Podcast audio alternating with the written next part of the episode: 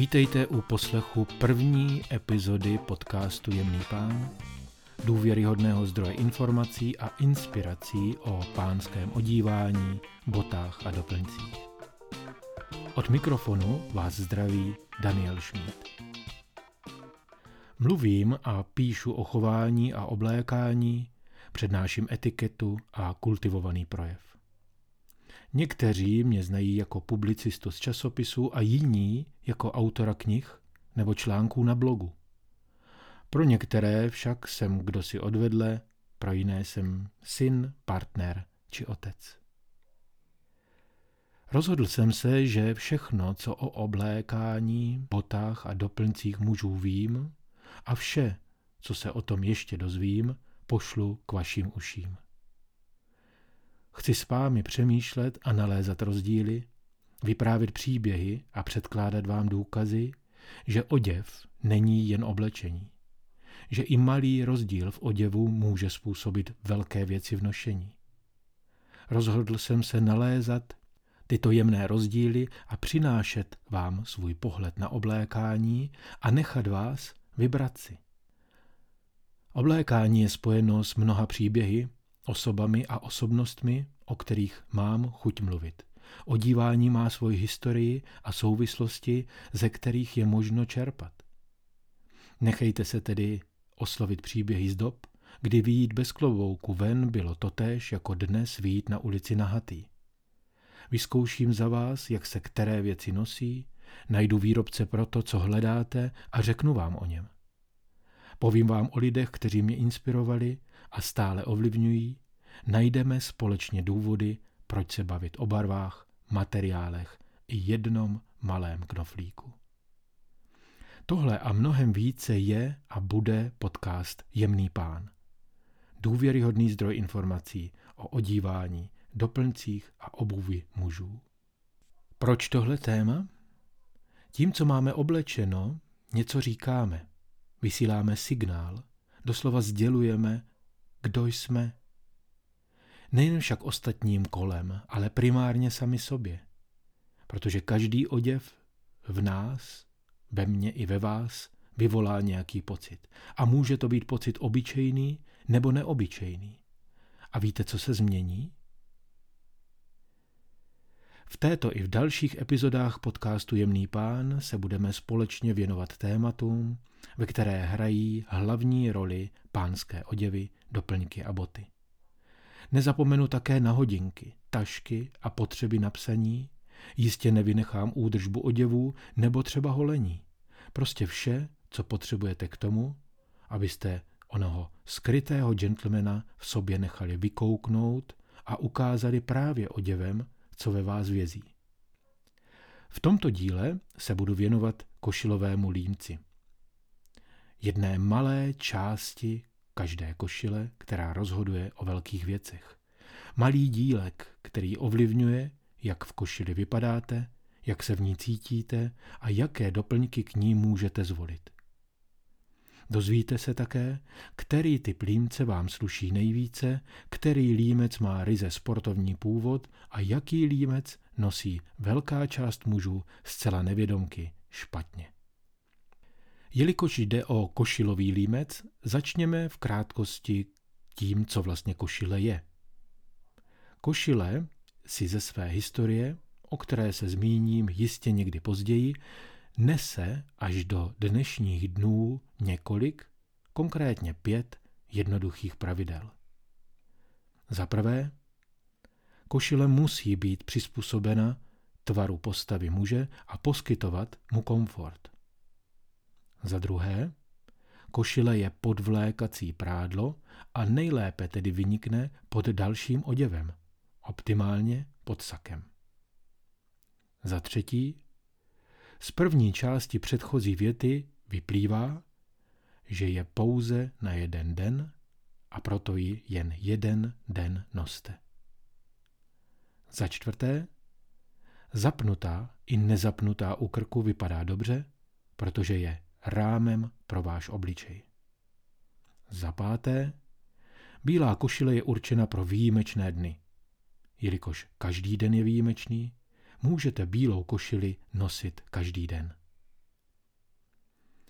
Definice, že košile je oblečení, které pokrývá trup od krku po set, včetně paží až po zápěstí, mě teda nestačí. Až příliš často vidím košile pověšené v obchodech, jako by to byly kusy hadrů a je mi jich líto.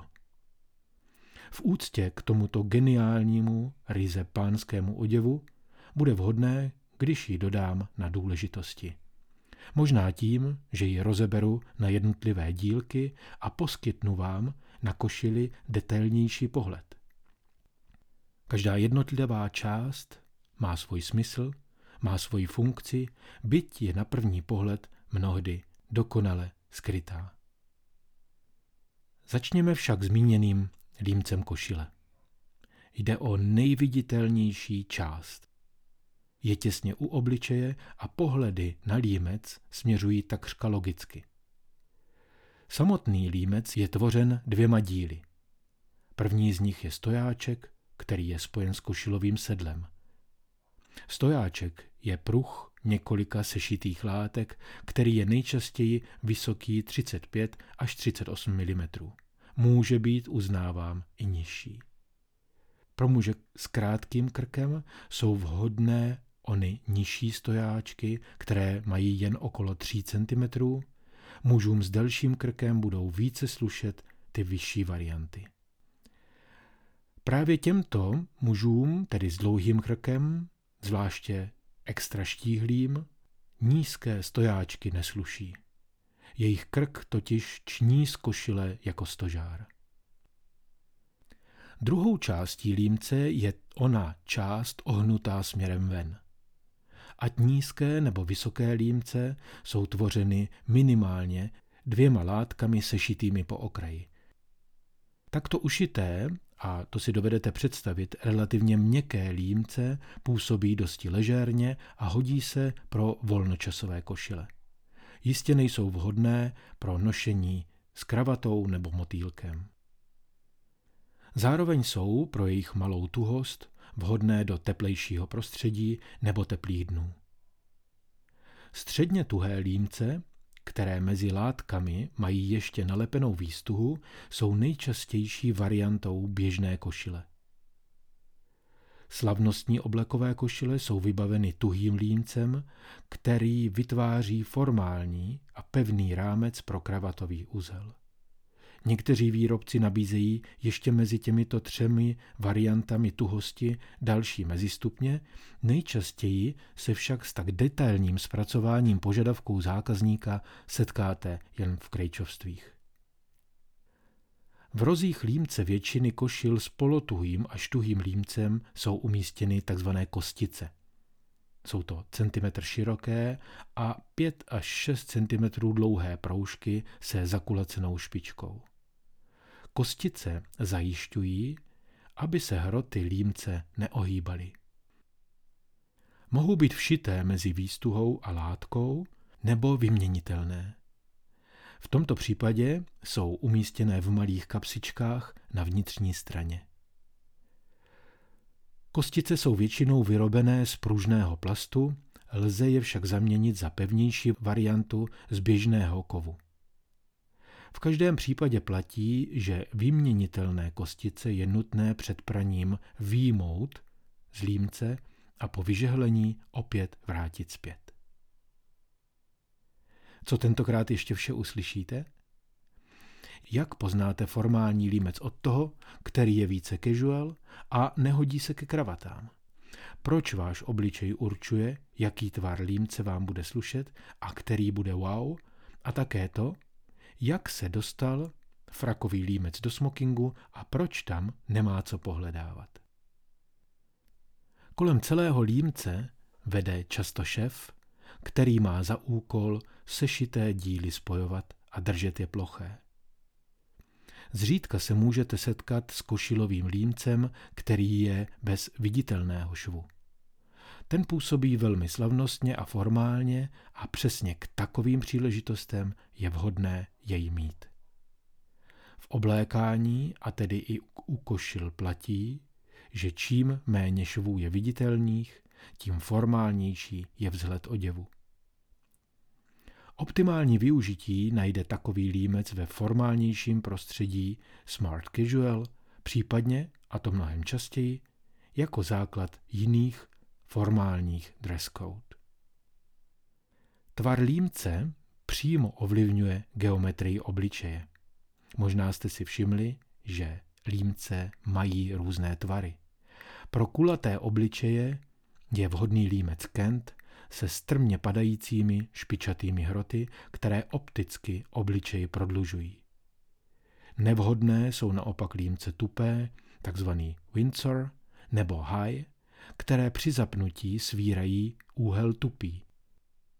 Také límce se zakulacenými špičkami nesluší mužům s kulatým obličejem, respektive s jeho kulatou spodní částí. Obě varianty totiž kulatý tvar obličeje ještě více rozšiřují.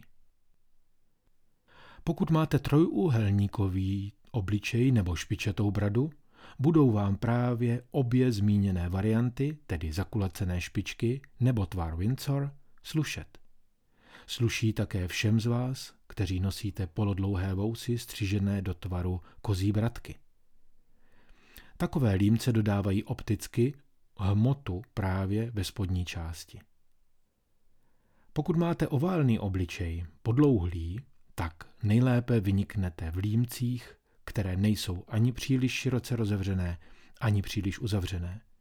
Límec s dvěma knoflíčky na stojáčku, nejčastěji nazývaný double button, který může mít všechny tři typy základních úhlů, velmi dobře sluší mužům s dlouhým krkem. Takže, pánové, pokud dlouhý krk nemáte, nenechejte se někým vmanipulovat do vysokého límce. Máme příkladů dost. Také v tomto případě platí, že konfekční obchody nabízí dva až tři úhly límečků. Podobně jako u výstuch je půl tuctu dalších úhlů, které vám uší na přání v moderních krejčovstvích. Odkaz na seznam všech českých krejčovství najdete v popisu této epizody. Samostatnou límcovou kapitolou jsou límce takzvaně button down, které díky malým knoflíčkům v rozích zajišťují, že špičky límce košile neopouští sako nebo svetr. Takovýto límec má svůj původ ve Spojených státech a za jeho vynálezem nestojí nikdo jiný než jedna z košilových ikon firma Brooks Brothers.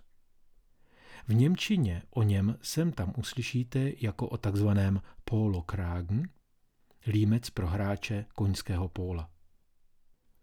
Zřídka se setkáte s neobyčejnými typy límečků, jako je ten s malými kulatými dírkami v rozích, do kterého navlékáme ozdobnou jehlici.